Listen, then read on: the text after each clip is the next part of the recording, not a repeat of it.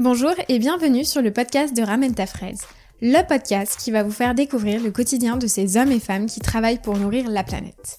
Qu'ils soient commerciaux, directeurs de magasins, chefs de produits ou agriculteurs, tous relèvent les nouveaux challenges de la filière. Les enjeux liés à la santé, à l'environnement, mais aussi les enjeux sociétaux et économiques. Ils sont tous acteurs du changement et j'ai décidé dans ce podcast de leur donner la parole. Aujourd'hui, l'invité qui va ramener sa fraise s'appelle Stéphane Brunery. Stéphane Brunery, c'est le directeur marketing de l'entreprise Saint-Michel Biscuit depuis maintenant près de 5 ans.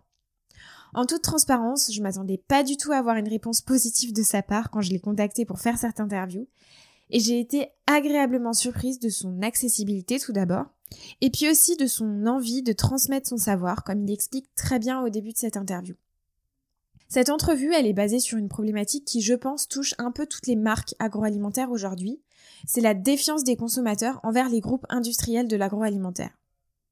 Avec Stéphane, nous avons balayé plusieurs questions fondamentales sur ce sujet. Et même si forcément, pendant une interview, le temps est limité, on a vraiment essayé de décrypter cette problématique en évoquant plusieurs aspects. Tout d'abord, d'où vient cette défiance? Pourrait-elle perdurer dans le temps? Qu'est-ce que finalement attend un consommateur d'une marque en termes d'engagement? Et comment les marques aujourd'hui tentent d'y répondre? Et puis, comment faut-il faire pour y répondre efficacement? Alors j'espère que cet épisode vous plaira parce que pour ma part j'ai pris énormément de plaisir à interviewer Stéphane et j'ai beaucoup appris et ça en l'espace seulement de 35 minutes. Alors installez-vous confortablement et je vous laisse tout de suite avec l'interview de Stéphane Brunery. Bonjour Stéphane. Bonjour Salomé et bienvenue sur le podcast de Ramène ta fraise. Merci beaucoup euh, tout d'abord d'avoir accepté euh, mon invitation. Enfin, je suis vraiment très contente euh, de m'entretenir avec vous aujourd'hui. Sécurité oblige, donc on est à distance pour cet épisode, même si on a entamé le déconfinement depuis lundi. Dans un premier temps, Stéphane, je voulais commencer cette entrevue par parler de vous, parcours, si ça vous convient, d'où vous venez, peut-être parler un petit peu de votre enfance, parce que voilà, vous avez des, des parents agriculteurs et des grands-parents agriculteurs et boulangers. Et forcément, je suppose que euh, ça impacte une vie quand on travaille, euh, surtout quand on travaille dans le monde de, la food. Toutes ces questions, en fait, pour euh, aider un peu l'audience à comprendre qui est Stéphane Brunery et, qui se trouve derrière, derrière le micro. Très bien. Eh bien, je m'appelle Stéphane Brunery, j'ai 42 ans. je suis originaire du, du sud-ouest de la France, effectivement d'une famille d'agriculteurs, mais mes grands-parents étaient agriculteurs, euh, mes autres grands-parents étaient boulangers, pâtissiers. Mes parents sont toujours agriculteurs. Euh, j'ai grandi euh, à la campagne, dans, dans, dans, ce milieu, et, et je dirais que ensuite j'ai un parcours de plus de 20 ans dans l'agroalimentaire, à différents postes, que ce soit des postes commerciaux, mais principalement, on va dire, marketing. Et aujourd'hui, je suis directeur marketing chez Saint-Michel. Vous avez également un blog qui s'appelle euh, Strip Food. On en reparlera un petit peu plus tard à la fin de cette interview. Et dans, j'ai fait mes petites recherches, et dans la description euh, de votre blog, vous dites, euh, je cite donc, alors que je voulais être prof de philo, mes études vont me diriger plutôt vers le journalisme. Au final, rien de tout ça, car je travaille dans le marketing agroalimentaire depuis près de 20 ans. Comment ça se fait qu'aujourd'hui vous travaillez dans le marketing alors que ça semblait en tout cas ne pas être votre choix premier est-ce qu'il y a quelque chose dans votre vie qui, a, qui vous a fait prendre ce chemin, un déclic, une rencontre ou euh, un événement? En fait, je pense à bien, y, à, bien y repenser. Je pense que j'ai un premier fil rouge euh, dans la vie, c'est que j'ai toujours euh, aimé beaucoup me poser euh, des questions, beaucoup euh, échanger, beaucoup les débats. j'aime bien apprendre et j'aime bien aussi apprendre aux autres, aussi transmettre. Donc ça, c'est ça, c'est clairement mon, premier euh, fil rouge. Et puis j'ai un deuxième fil rouge, c'est la bouffe, c'est l'alimentation. Euh, et ça, c'est vraiment lié à mes origines. Et puis, euh, je crois que je voulais pas juste être effectivement un commentateur ou un spectateur euh, pour poser des questions ou, raconter des choses. Euh, je pense que j'avais vraiment envie d'être dans l'action. J'avais envie de faire quelque chose, et c'est pour ça que du coup, j'ai concilié euh, un petit peu tout ça en, en rejoignant l'agroalimentaire. D'accord, très bien, très intéressant.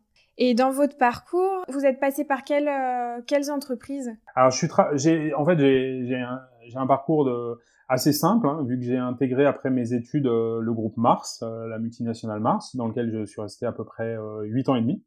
Et, et ensuite, j'ai intégré Saint-Michel, où je suis depuis pratiquement 12 ans.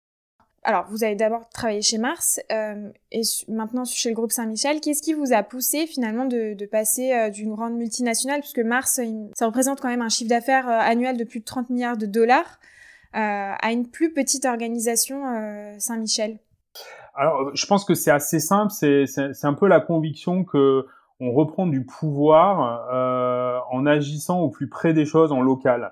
Euh, et c'est, je pense, la vraie force des petites structures euh, ou des plus petites structures mmh. dans un monde globalisé très complexe, c'est de pouvoir effectivement bah, reprendre un petit peu le, le, le, pouvoir, la, la, main sur les choses dans un environnement plus propice à ça. Voilà, donc plutôt l'entreprise moyenne. Donc là, ça fait trois ans que vous êtes directeur euh, marketing chez Saint-Michel Biscuit. Finalement, quand vous êtes arrivé euh, dans cette entreprise, c'est quoi les gros challenges que vous avez dû euh, relever en arrivant à la, tête du service marketing? Quels ont été les, chantiers qui ont été menés? Alors sans rentrer bien sûr dans des informations confidentielles, mais... Bah, bah, je pense qu'il y en a effectivement plusieurs. Je pense en premier, c'est un chantier de fond sur lequel moi je travaille depuis longtemps chez Saint-Michel. C'est contribuer à, à développer la, la, culture du consommateur euh, dans une entreprise qui était euh, traditionnellement euh, très très orientée vers la production et les usines, hein, ce qui est une vraie force. Mais en tout cas, ça a été d'apporter ce, cette culture, on va dire, du, du, marketing. ensuite, je pense que c'est faire en sorte que l'entreprise travaille beaucoup plus en transversal. Euh, je pense que comme euh, beaucoup d'entreprises, euh, elle, est, elle était encore organisée jusqu'à peu avec une culture très très forte des réseaux commerciaux, des, des divisions. Et aujourd'hui, c'est vrai qu'on se rend compte que, que, les sujets de marketing, les sujets de d'innovation doivent effectivement être gérés en transversal. Donc moi, ça a été aussi un, une grande priorité. Et puis, je dirais aussi poursuivre toutes les démarches de RSE qui, ont, qui sont aussi un, euh, je dirais une marque de fabrique de l'entreprise depuis plus de de dix ans maintenant. Donc euh, porter vraiment ces sujets. Et euh, je dirais que la quatrième, peut-être le quatrième chantier, c'est aussi de de participer à l'ouverture de l'entreprise vers l'extérieur, faire en sorte de davantage communiquer. Voilà. Donc ça, c'est ça a été vraiment les c'est actuellement effectivement toujours les, les challenges. Oui, puis il y a des, des vraies attentes aussi consommateurs par rapport à ces sujets euh, On va y revenir un petit peu plus tard. Dernière question sur euh, Saint-Michel. Est-ce qu'il euh, y a une innovation euh, que vous pouvez nous, parler récente de, Saint-Michel Biscuit? Il y en a, il y en a beaucoup, il y en a beaucoup, et c'est vrai qu'on a, on a eu la chance d'ouvrir la marque Saint-Michel sur différents segments, le segment du, goûter, sur les, produits chocolatés, dernièrement le bio. Et euh, c'est vrai que, que, que, ça a plutôt bien réagi. Euh, bah, le bio justement peut-être c'est un de nos derniers lancements et, qui est qui est extrêmement prometteur on a décidé effectivement de de, de, de travailler sur une gamme assez courte euh, de biscuits et pâtisseries bio autour vraiment de nos piliers la galette et, la madeleine et, euh, et de les décliner euh, vraiment pour les consommateurs à la recherche euh, de ce type de produits et aujourd'hui, euh, bah, effectivement, ça, fonctionne parce que c'est, je dirais, euh, assez cohérent par rapport à tout ce que la marque a construit par ailleurs euh, de, façon globale. Et puis on a on a essayé aussi que les produits restent accessibles aux consommateurs. donc aujourd'hui, effectivement, c'est un c'est un, vrai succès. Mmh. Tout à fait, oui. Puis on voit aussi là pendant le, le, coronavirus, il y a une vraie attente au niveau du bio, mais aussi au niveau du prix parce que voilà, les Français euh, sentent un avenir un peu incertain et ça, ça peut se retransmettre dans, dans leurs achats. Absolument. Euh, Stéphane, on est en pleine crise forcément causée par, euh, par le coronavirus, je vous apprends rien. Ajouté à cela, il y a une vraie tendance de fond qui est apparue ces dernières années. les consommateurs en fait sont, sont, en plus en plus en quête de sens dans leurs achats. ils votent un peu avec leur portefeuille. il y a même le mot consommateur qui, qui apparaît un peu sur la toile. Et ça semble en tout cas s'accentuer avec cette crise. Euh, il y a plusieurs euh, éléments face à cela. Donc, euh, tout d'abord, il y a une étude qui a été réalisée par Trust Barometer et Delman en 2019 qui montre que 23% des Français font confiance aux marques contre 34% en moyenne dans les autres marchés. Donc, ce qui reste quand même relativement très faible. C'est même pas un Français sur deux. Et puis, en cette période de confinement, il y a un énorme coup d'accélérateur aussi sur les MDT dans les, dans les achats des Français, puisqu'on est à plus 16% de croissance pour les marques distributeurs, contre plus 6% pour les marques nationales. Donc bon, ce schéma, euh, il est semblable en fait pour toutes les catégories, à l'exception du rayon papier, donc qui est un, rayon un petit peu plus spécifique. Euh, et on voit en fait ce delta de croissance euh, à travers tous les circuits, hein, que ce soit en hyper, en supermarché, proxy et dans une moindre mesure par contre en drive.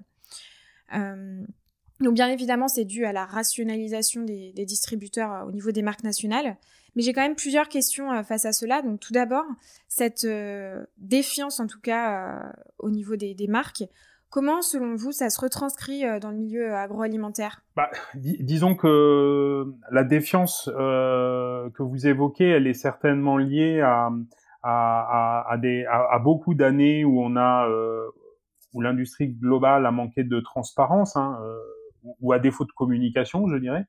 Et, et aujourd'hui, euh, comment elle, euh, elle s'exprime bah, Elle s'exprime, euh, je dirais, notamment dans les médias, hein, beaucoup de ou sur les réseaux sociaux, on, voit beaucoup de, reportages, souvent effectivement à charge, et, qui, font effectivement beaucoup de, mal à, l'alimentaire. Hmm. Et pour vous, en fait, ce phénomène, il est passager ou alors il pourrait perdurer finalement dans le temps et, notamment là on le voit par rapport à la crise euh, du coronavirus alors, je pense que pour vraiment comprendre ce qu'il y a autour de la défiance, euh, enfin le problème de confiance, euh, en fait, il faut le relier à, une chose simple, c'est l'accessibilité rendue quasi sans limite à l'information. Et en fait, aujourd'hui, on ne fait plus confiance, ou plutôt on doute, à partir du moment où soi-même on a accès à de l'information. Et du coup, on peut challenger. Euh, donc je dis, faut-il encore que cette information, bien entendu, soit juste, mais ça c'est encore euh, autre chose. Donc, pour répondre à votre question, oui, je pense que la défiance devrait se poursuivre à partir du moment où effectivement la circulation de l'information, elle est euh, aujourd'hui quasi sans limite. Mmh, complètement. Et finalement, cette, cette tendance, cette défiance, euh, ça vient donc forcément, comme vous l'avez dit, euh, d'un accès euh, plus libre et en, plus grande quantité à l'information. Mais est-ce qu'il y a eu dans le monde de l'agroalimentaire un événement marquant qui a fait basculer un peu cette confiance des, consommateurs? Enfin, Moi, pour, ma part, en, tant que consommatrice sans travailler dans, dans l'agroalimentaire, ce qui me vient, c'est le scandale avec la marque Findus et la viande de cheval. Comment on peut expliquer en fait ça?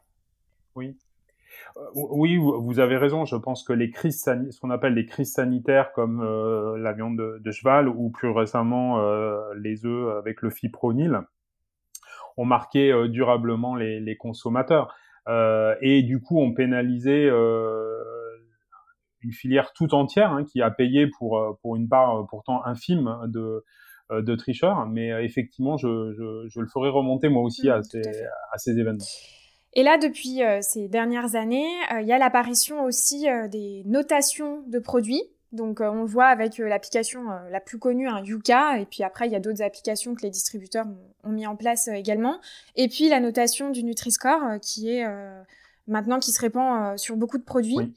Est-ce que ces applications, pour vous, elles ont encore renforcé cette tendance de défiance des consommateurs Peut-être même, on peut parler de mettre en lumière que certains produits étaient ultra transformés ou au contraire euh, rassurés. Parce que là, euh, je trouve que c'est très intéressant de vous poser la question parce que vous, vous travaillez pour, euh, pour Saint-Michel et c'est un achat qui reste plaisir. Et j'ai fait le test, moi, de, de scanner en fait tous les produits plaisir. Et forcément, on n'obtient pas des notes très bonnes, mais ça paraît finalement juste logique parce que dans un achat plaisir, bah, il va y avoir du sucre, il va y avoir du gras et euh, pour euh, forcément faire des, bonnes choses, enfin en tout cas c'est dans la culture française c'est un peu ce qu'on ce qu'on voit euh, quand on cuisine avec nos grands-parents, forcément on met du sucre et, et ça mhm. peut plomber la note. Alors vous comment comment vous le percevez? Alors déjà Yuka c'est une une réponse, c'est un outil, c'est une réponse à, cette demande de transparence. donc en cela, c'est c'est vraiment une, une réponse technologique euh, extrêmement simple et accessible au plus grand nombre. Euh, le Nutri-Score de la, de la même manière euh, va également nous apporter une réponse, une transparence, alors uniquement sur l'aspect nutritionnel, via des codes couleurs. Donc là, on, retrouve véritablement des réponses à un besoin de transparence. Il y a des outils euh, qui vont nous guider et qui vont nous guider de façon simplement. Et en cela, c'est une grande force, hein, je dirais, de, euh, euh, ces solutions et, ce qui montre aussi leur attractivité. En tout cas, pour Yuka aujourd'hui, dont on a beaucoup euh, parlé. Maintenant, la pertinence de ces outils, c'est une autre histoire. En fait, je pense que pour véritablement juger de cette pertinence, il faut se poser une question qui est un petit peu plus globale, qui est comment peut-on véritablement définir ce qu'on appelle la qualité d'un produit pour dire s'il est bon ou pas? Et là, je dirais que c'est une autre paire de manches et c'est beaucoup plus complexe euh, qu'une simple couleur ou qu'une simple note. Euh, pourquoi? Parce que c'est finalement assez simple et à la fois très compliqué. Euh, derrière la qualité, ben, vous allez mettre des choses que je ne vais pas forcément mettre moi. Euh, nous avons tous euh, une conception différente. Certains, pour certains, ça va être la nutrition. Donc effectivement, euh, je dirais une, une, une, vision très très restrictive euh, que porte par exemple le Nutri-Score, mais ça peut être également sur la qualité des ingrédients, leurs origines, euh, le niveau de transformation, vous en avez parlé tout à l'heure. On peut même aller jusqu'à, pour certaines personnes, la notion de bien-être animal, euh, voire aussi d'éthique et de responsabilité par rapport aux producteurs. Donc on voit que les variables, elles sont finalement sans fin, elles sont relatives, il n'y a pas une vérité derrière, et surtout, et vous le disiez tout à l'heure, elles sont aussi relatives en fonction des produits euh, des, produits et des rayons euh, qui, qui sont qui, qui, qui, ont pas tous les mêmes finalement les, mêmes attentes. Euh, alors nous on est on est dans un rayon dit de plaisir. C'est vrai qu'on consomme des biscuits et des pâtisseries, alors on peut les consommer pour le goûter, pour le petit déjeuner, pour se nourrir, mais c'est vrai qu'il y, y, y a, une il y a une dimension forte de plaisir, donc avec des produits qui sont faits à partir de gras et de sucre, donc on est déjà mal parti, euh, si je peux me permettre. Euh, après, je dirais que là où l'outil euh, euh, l'outil, je dirais, dévisse et donne pas forcément la, la, réalité des choses, c'est qu'on va pas parler spécialement de, de quelle matière grasse. Nous aujourd'hui, par exemple, on est 100% sans huile de palme, ce qui est un, un challenge extrêmement compliqué à, à aboutir. Bon, ben aujourd'hui, l'outil ne reconnaît absolument pas cette dimension. nous, la majorité de nos ingrédients sont français.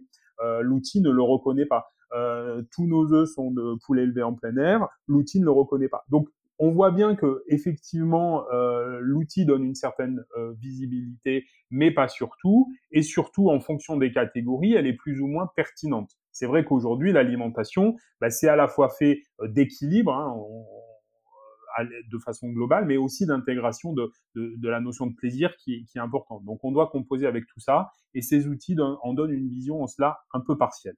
Moi, ma conviction, quand même, c'est que certaines applis sont plus crédibles que d'autres, euh, notamment euh, des applis comme ScanUp, euh, qui sont peut-être un peu moins immédiates que Yuka, en ce sens où elles sont euh, peut-être un petit peu plus complexes à décoder, mais en tout cas, elles me semblent nettement plus justes. Très bien, bah, merci pour cette réponse euh, complète et je vous rejoins aussi, euh, c'est là où le marketing a un vrai rôle de communication aussi sur le packaging pour faire comprendre aux consommateurs tous les engagements qui sont pris par la marque. Peut-être, alors je ne sais pas si c'est pour euh, rassurer, mais en tout cas pour crédibiliser le produit. Toujours sur la même étude Barometer et Delman en, en 2019, il y a seulement 36% des Français sondés qui disent qui font confiance aux marques pour répondre aux préoccupations sociétales alors qu'ils euh, sont respectivement 88% à leur faire confiance pour tout ce qui est des préoccupations en matière de qualité produit et de l'expérience client. Qu'est-ce que ça vous évoque pour vous et qu'est-ce, que, qu'est-ce qui explique en fait ce, contraste? Je pense que la différence entre, d'une part, euh, la dimension qualité et expérience client et d'autre part, l'aspect euh, sociétal, c'est le temps, le rapport au temps. C'est-à-dire que dans un cas, vous, vous évoquez euh, quelque chose donc qu'on peut juger dans l'immédiateté. Est-ce que le produit est de qualité? Est-ce que l'expérience que j'ai avec le produit ou le service est immédiatement Est-ce que je peux en juger? Euh, Donc forcément, bah, bah, du coup, on est sur un critère qui est euh, qui est euh, sur, lequel la notion de confiance peut, peut, peut être applicable tout de suite, alors que les préoccupations sociétales, voire même, je dirais, aussi environnementales, c'est beaucoup plus large. C'est beaucoup plus complexe, c'est beaucoup plus diffus et c'est surtout pas immédiat par rapport à l'impact. Donc c'est pour ça que je pense que les consommateurs euh, vont forcément beaucoup moins faire confiance à euh, des dimensions euh, de temporalité dont ils vont peut-être pas avoir spécialement les garanties ou les preuves que la marque puisse avoir un, réel impact. Tout à fait. Finalement, bah, qu'est-ce qu'attend un, consommateur aujourd'hui d'une marque en termes d'engagement et, comment les marques tentent d'y répondre selon vous? On le voit, hein, il y a de plus en plus de marques qui s'engagent euh, que ce soit pour l'environnement, pour euh, voilà toutes mm. les, les, démarches RSE qui sont prises. Donc comment les marques y répondent selon vous? Alors, moi, moi, je pense que il y a beaucoup d'attentes à différents niveaux. Euh, je, je, enfin, moi, moi, je pense qu'il y a une, une première attente. Euh, je, je, pense c'est des marques, des consommateurs, c'est que les marques les comprennent aussi. Euh, une attente d'empathie. Je pense que les marques doivent particulièrement aujourd'hui, en plus dans un contexte qui est compliqué socialement, euh, ressentir leur report et leurs consommateurs. Euh, ça, ça c'est important. Pourquoi? Parce qu'une marque, c'est aussi euh, un créateur de liens. Et, euh, on l'a vu hein, d'ailleurs pendant la crise euh, du Covid-19, beaucoup d'initiatives, d'actions de solidarité envers les hôpitaux, les fonds de la santé. Et ça, je pense que typiquement, c'est c'est une attente aussi de connexion.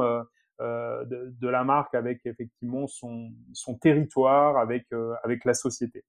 Après, moi, je, ma, ma grande, ma grande conviction, hein, euh, souvent les, les, marques se sont exprimées sur des, des, des, visions extrêmement globales qui pouvaient aller jusqu'à faire la révolu révolutionner le, le, le, monde. Moi, je pense que les gens aussi aujourd'hui, ils attendent des choses euh, assez pragmatiques. Et avant de faire la révolution, c'est déjà de, de, bien faire sur euh, pourquoi les gens nous achètent, hein, c'est-à-dire euh, la qualité, hein, la qualité de base d'un produit.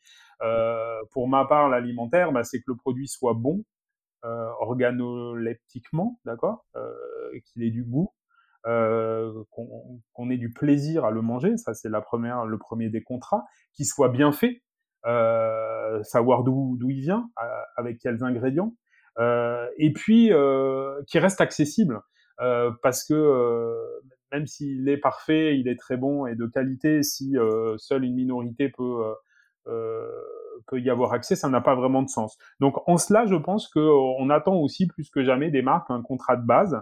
Voilà. Après, bien entendu, on est dans l'alimentaire. L'alimentaire, c'est le plaisir. je pense qu'on attend des marques qu'elles nous surprennent, qu'elles innovent. Euh, et ça, c'est ça, c'est quelque chose qui est toujours d'actualité, euh, même si on doit veiller à, le faire avec en tout cas euh, euh, de l'accessibilité plus que jamais. Moi, je pense que il faut être à l'écoute de cette époque où la fracture sociale n'a jamais été aussi importante et il faut faire attention de, en tout cas d'y répondre. Et enfin, moi, je pense que les, les, les gens attendent des marques et aussi des postures, hein, des postures d'honnêteté, de transparence. Euh, je pense que les gens ne sont pas dupes. Euh, les marques ne sont pas parfaites comme personne n'est parfait, mais elle doit exprimer une forme, voilà, une forme de, développement, de mouvement vers du mieux. Euh, ça, je pense que les gens sont à l'écoute de ça, de, montrer que les marques bougent, euh, bougent dans le clean label, bougent dans les engagements, bougent. Euh, quitte à ne effectivement peut-être pas être totalement euh, toujours parfait, mais euh, en tout cas de la sincérité. Je pense qu'il y, a, besoin de sincérité.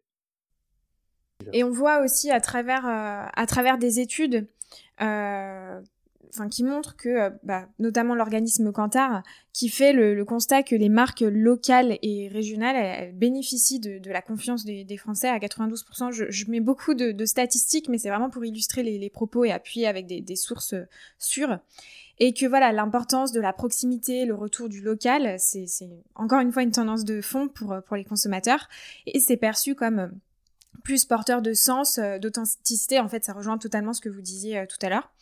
Euh, et on le voit aussi à travers le, confinement et les achats des Français. Euh, J'étais assez étonnée quand, quand j'ai vu ces, ces, statistiques que voilà les grands groupes sont moins dynamiques en termes de croissance que les petits groupes. Donc on note par exemple plus 8% de croissance pour les petits groupes euh, et ça se retranscrit sur tous les, types de, circuits. Et voilà, les, petits groupes PME font une très belle performance absolument partout. Euh, comment vous, donc là, dans votre parcours, vous avez travaillé par exemple pour Mars, qui est une multinationale. Euh, comment un une grande marque agroalimentaire, un, gros groupe agroalimentaire, peut revendiquer des engagements qui font sens et euh, qui font proximité pour le consommateur? Mmh. Ah, ah, Juste avant de répondre, c'est un sujet qui est complexe parce que effectivement, là, on accorde souvent la confiance aux gens qu'on connaît. Donc effectivement, euh, à, la proximité, on fait plus confiance à son artisan euh, boulanger parce qu'on le voit tous les jours, on peut lui serrer la main. Enfin, pas en ce moment, plutôt qu'à une entreprise euh, de l'agroalimentaire. On fait plus confiance dans les, les, élus locaux de sa commune quand les politiques nationaux. Euh, bref, on fait souvent plus confiance dans les petits que dans les gros. Ça, c'est vrai. Après, attention, parce que c'est vrai qu'on voit aussi pendant la crise, on voit que, euh, alors oui, les petites marques sont, sont plus dynamiques, mais euh, euh, il faut pas il faut pas. Il y a, il y a un autre phénomène aussi qu'on voit dans la crise, c'est la valeur refuge aussi de de, de, marques industrielles, notamment de grandes marques euh, qui, euh, qui, qui, qui, rassurent les consommateurs sur des marchés comme par exemple la conserve ou l'apertisé où, où, on va être beaucoup plus rassuré par le côté industriel euh, par rapport à des, des solutions, je dirais, de de, de, commerce de proximité où par exemple les Français vont, vont avoir boudé par exemple les boulangers ou, ou, voilà parce que effectivement il y a, y, a, y a une notion aussi de euh, peut-être parfois de manipulation des produits, de, euh, voilà. Hein, et, donc cette notion-là, elle est un petit peu fluctuante. Moi, je dirais en tout cas euh, que quand on est gros et qu'on veut effectivement euh, du coup revendiquer ces, ces, ces, engagements. Moi, je pense qu'il faut donner des preuves concrètes. Euh, il faut euh, il faut vraiment donner des preuves concrètes et ça se situe au niveau de la connexion au territoire très concrètement. Il faut revenir au plus au plus proche des gens. Euh, que ce soit des preuves dans, dans la gestion de l'amont agricole, on parle des filières euh, euh, agricoles, mais aussi dans, dans, dans l'implantation de nos usines hein, au, cœur des territoires avec leur voilà. Et, ça, c'est des exemples véritablement concrets de, de, de, connexion. Et on peut être très gros et par ailleurs donner des exemples concrets comme ça de connexion, de liens, voilà, pour pour pour pour, s'engager. Très bien. Euh, pour cet épisode, euh, j'ai décidé de faire participer un petit peu les, auditeurs et je les ai euh, sondés sur le sujet. Et il y a plusieurs questions forcément qui, ont été émises. Donc je vais en citer plusieurs. Là, j'ai une question de Marie Thivenin, qui est chef de produit, et qui nous pose la question, qui nous dit La plupart des marques prennent des engagements environnementaux, sociétaux, et c'est tant mieux. Mais est-ce que ces engagements ne vont pas perdre en valeur en critère de choix pour les consommateurs? Si oui, comment les marques peuvent-elles se différencier dans les années à venir? Donc vous y avez un petit peu répondu euh, avec euh, vos propos précédemment, mais euh, est-ce que vous pouvez nous en dire un peu plus sur cette question Ouais, c'est là aussi un, sujet compliqué parce que il faut pas, je pense qu'il faut pas vouloir cocher toutes les cases par euh, de tous les engagements, car sinon on disparaît euh, dans le, dans, le bruit général.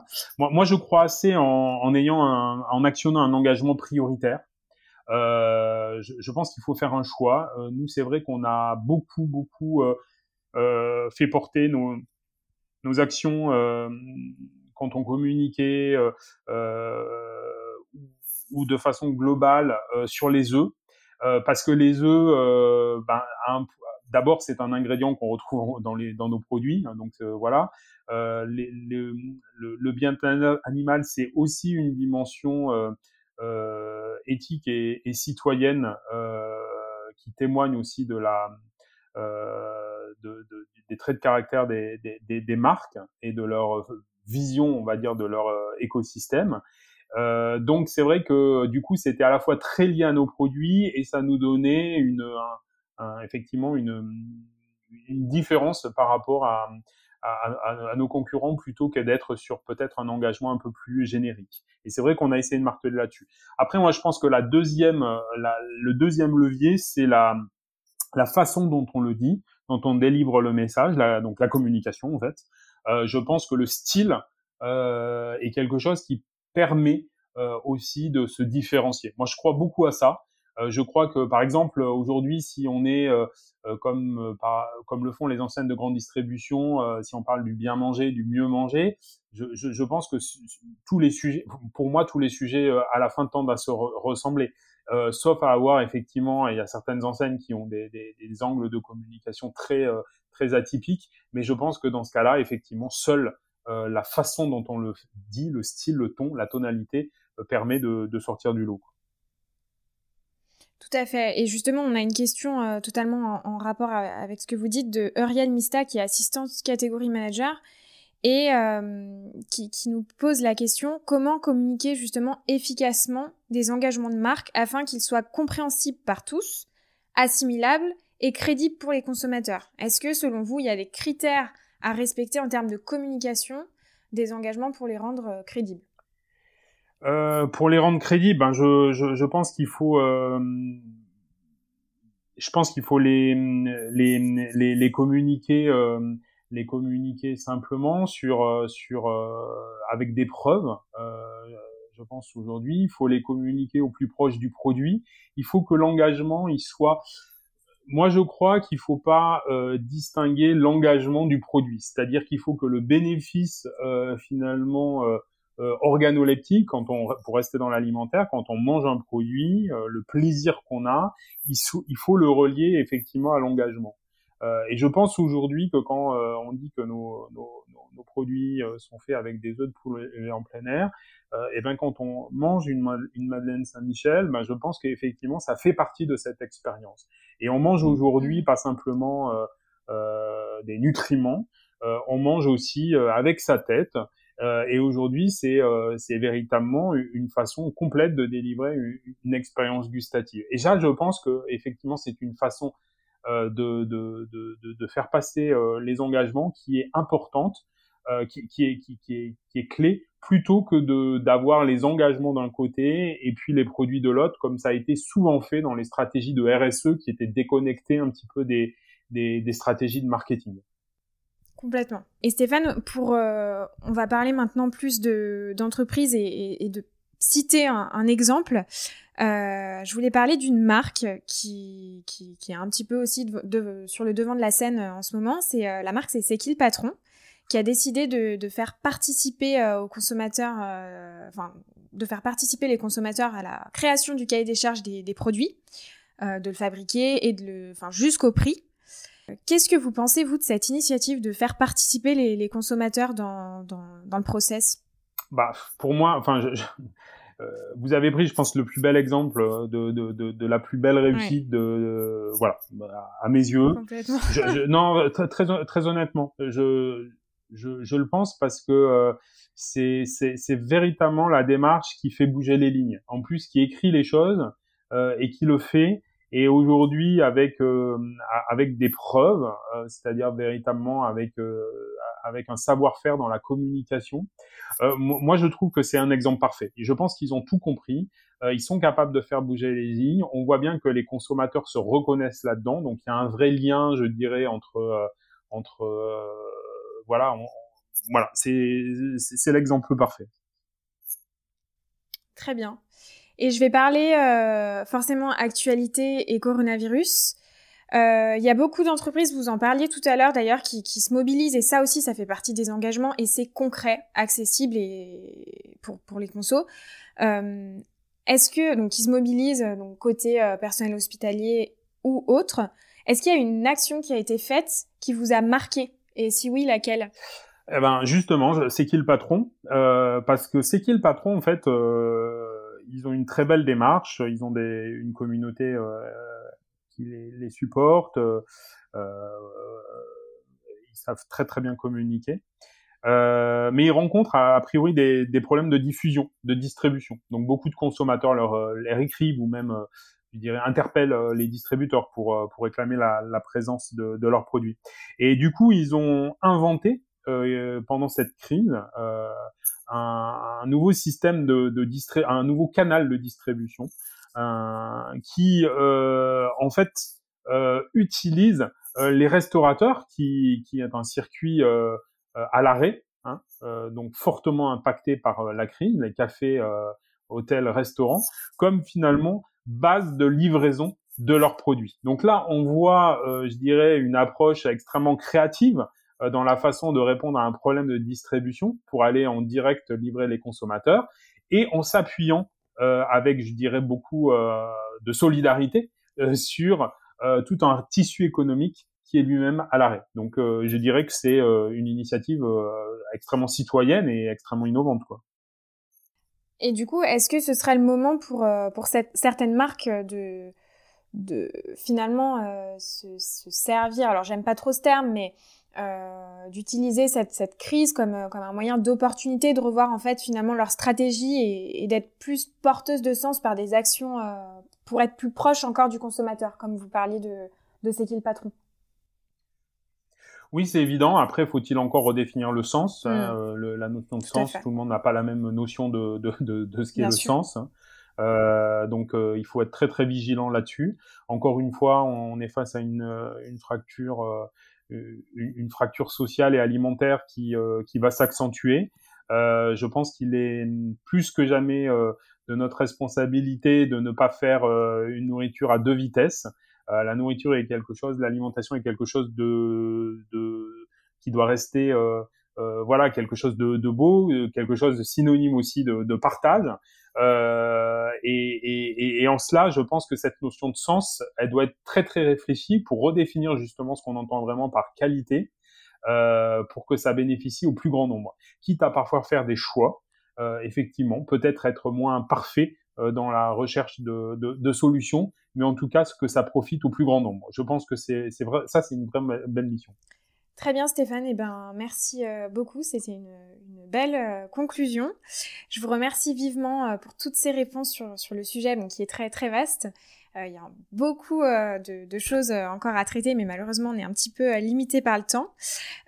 pour conclure, Stéphane, j'en ai parlé au tout début de, l'interview. Je vous propose de parler de votre blog, car en dehors de votre poste de, directeur marketing, vous êtes également créateur de, contenu sur le blog Strip Food ou alors euh, le blog qui déshabille la bouffe. Est-ce que vous pouvez nous en dire un peu plus et euh, quel est le contenu de ce blog et pourquoi cette initiative de création de contenu? Alors il y, a, il y a, un petit peu plus d'un an, j'ai décidé de, de, de, créer Strip Food, euh, qui est un, effectivement un blog euh, sur, sur Internet.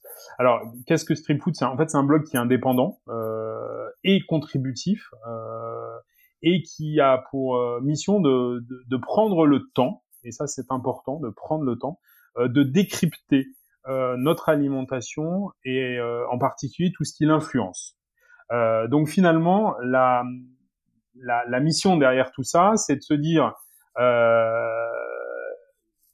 de contribuer, en tout cas d'essayer à, à, mon niveau, de, de contribuer à redonner à l'alimentation un rôle central dans la transformation de société, euh, en, euh, en en parlant et surtout en donnant aussi la parole à, à, à, un réseau de contributeurs pour éclairer, on va dire, euh, les, les sujets. Alors, comment ça se, comment ça se concrètement, euh, comment ça se présente? En fait, c'est des articles hein, qui sont rédigés euh, parfois par moi, mais surtout par un réseau de contributeurs hein, qui, est, qui est un peu trié sur le volet et qui, euh, qui est partagé sur les, les réseaux sociaux. Donc on est vraiment sur des thèmes de, de, de décryptage, de décodage, beaucoup sur les tendances, euh, beaucoup aussi sur euh, sur des sujets de un peu de aussi de, prospective. Euh, comme je le dis souvent, il y a parfois beaucoup plus de questions que de réponses, euh, mais justement, c'est un petit peu ça la la posture, c'est de sortir de cette émotion euh, qu'on a souvent par rapport à l'alimentation, euh, qui est un sujet extrêmement complexe, mais qui ne doit pas être aussi simplifié que ce qu'on peut voir justement à coup parfois de, un peu d'application euh, qui vous dit si c'est bien ou si c'est pas bien. Donc du coup, euh, la façon dont, j'ai organisé ce, blog, c'est autour de trois parties pris euh, qui sont pour moi euh, clés dans la, démarche. Le premier, c'est ce regard qui est unique parce qu'en fait, il, il scanne l'alimentation à un niveau global, de l'agriculture à la gastronomie en passant par l'industrie, la food tech, la restauration, l'alimentation dans sa, sa globalité, et puis un angle aussi de slow information. Euh, L'idée, c'est absolument pas de se positionner sur des, euh, de l'actu chaude, euh, ni de la relayer, ni de la commenter, mais plutôt de, de prendre ce recul et le temps nécessaire à, à, à la réflexion. Donc ça, c'est vraiment ce regard unique. La deuxième, la, le deuxième parti pris, c'est une posture positive de construction. Euh, c'est un blog euh, ou un média de, que je qualifierais de solution, y compris en exposant les limites de ces solutions. Euh, on doit y pouvoir y trouver des idées, en tout cas, on doit pouvoir faire avancer les choses. en tout cas, c'est mon objectif, en tout cas, en, en, croisant ces regards et ces réflexions. Et enfin, le troisième parti pris, c'est un média contributeur. et ça, c'est véritablement quelque chose qui me tient à cœur. J'active mon réseau. Euh, j'active un réseau euh, d'économistes, un réseau de restaurateurs, un réseau de profs, un réseau de euh, voilà d'industriels, voilà qui, qui, viennent aussi voilà partager, donner leur éclairage. Et ça, c'est vraiment la la patte d'identité. Voilà. Là, par exemple, dans... vous pouvez nous citer un, un, article pour que ça nous donne un peu l'eau à la bouche. Euh, avec un contributeur et un sujet euh, qui, qui, récemment, un article que vous avez euh, publié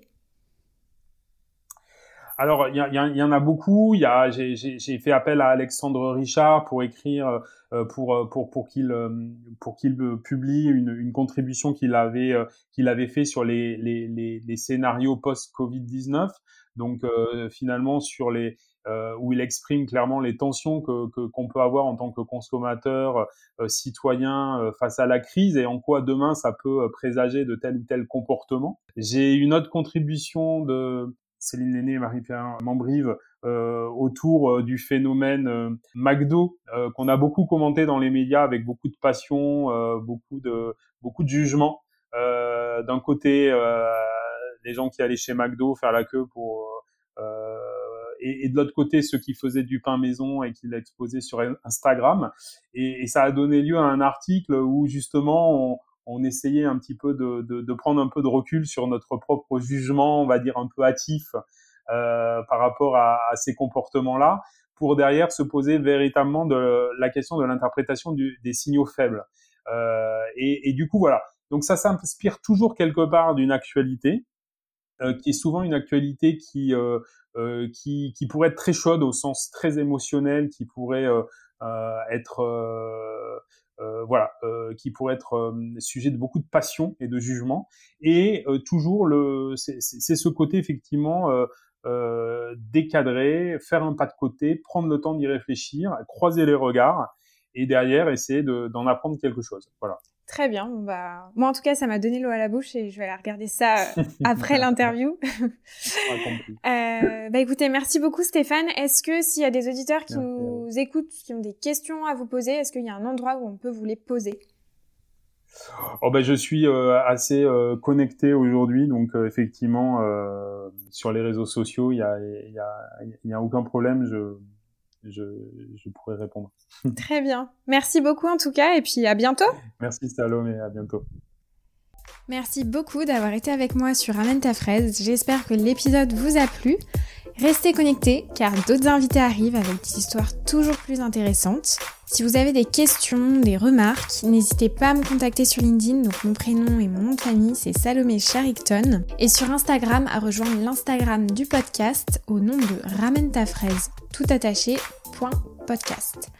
À la prochaine.